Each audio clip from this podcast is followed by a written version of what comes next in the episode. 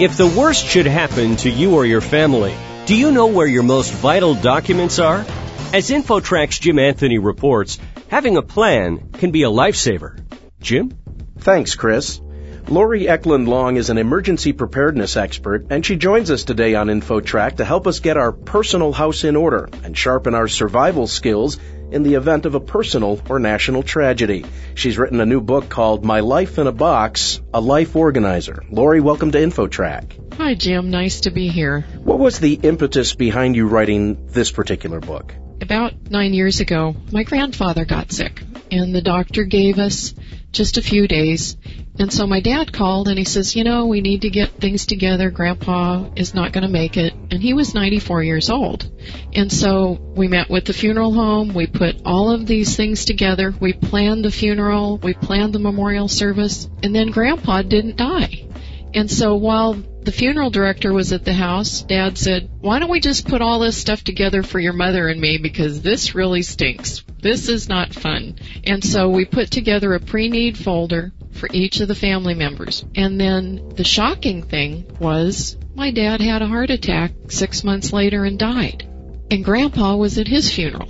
You talk about being proactive, but you also talk about procrastination. Why is it that people avoid emergency preparedness or life organizing issues? What is it about it that they just don't want to deal with? It's just human nature to want to ignore preparation like this until something happens. And then when something happens, it's kind of too late and you get sucked into all of the things that happen. Over the years, it's inevitable. Humans are collectors of stuff. We're all guilty of it, and that's the only way I can really describe it. It's stuff. It becomes overwhelming to really have some semblance of order. But your first step in the book is to, quote, keep it simple. Right. I encourage people to go through their house with a cardboard box or whatever and start organizing all their paperwork, their legal documents, their financial papers. And one of my friends, her mother started getting dementia and she called me and she said, Mom won't tell me where anything is. Can you come help us? And we walked down the hallway and I said, Hey, do you have a living trust? And she goes, Yeah. And I said, So where is it? And she goes, In the sewing closet.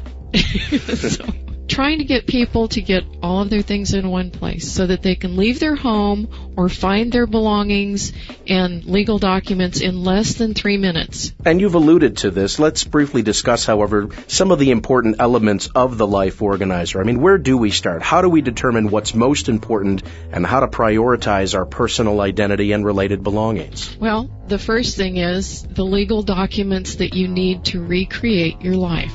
And I talk about 15 different emergencies and disasters. And they're all the same.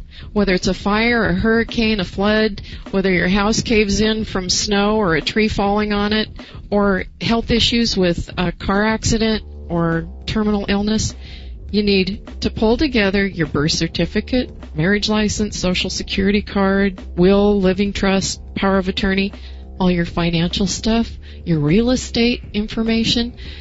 It happened to a friend of mine a couple of weeks ago that they got a knock on the door and the police were there and they said you've got five minutes to leave your home. Your neighbor is going to commit suicide and they to try to blow the house up. And they stood there in this normal residential area and said what are we going to pull together in less than five minutes to recreate our lives and so they called me up and said, we left our home. They talked the neighbor out of not setting fire to his stove. We were able to come back to our house and now we need to get organized. Is it best to keep that organization on the premises of the home? Should it be kept outside of the home at a third party location under lock and key? Really, we're talking about very vital stuff here, very important stuff, and very, very personal stuff. I suggest people buy a fireproof box. You can buy a portable little file box and put all the legal documents in files. But then, mostly older people like to have safety deposit boxes, and yet in case of a natural disaster, who's going to be at the bank to open up the bank? Lori, if people are interested in learning more about how to organize their lives, what should they do? Where do they need to go? My website is called mylifeinabox.com. Lori Eklund Long, thank you for joining us today on InfoTrack. Thanks, Jim.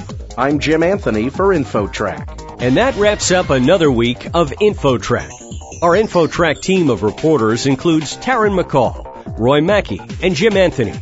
Executive producer Randy Meyer, and I'm Chris Whitting. Visit us online at TalkZone.com. Internet services by Pair.com. InfoTrack is produced by Syndication Networks Corporation. Thanks for listening. We'll see you next week, right here on InfoTrack.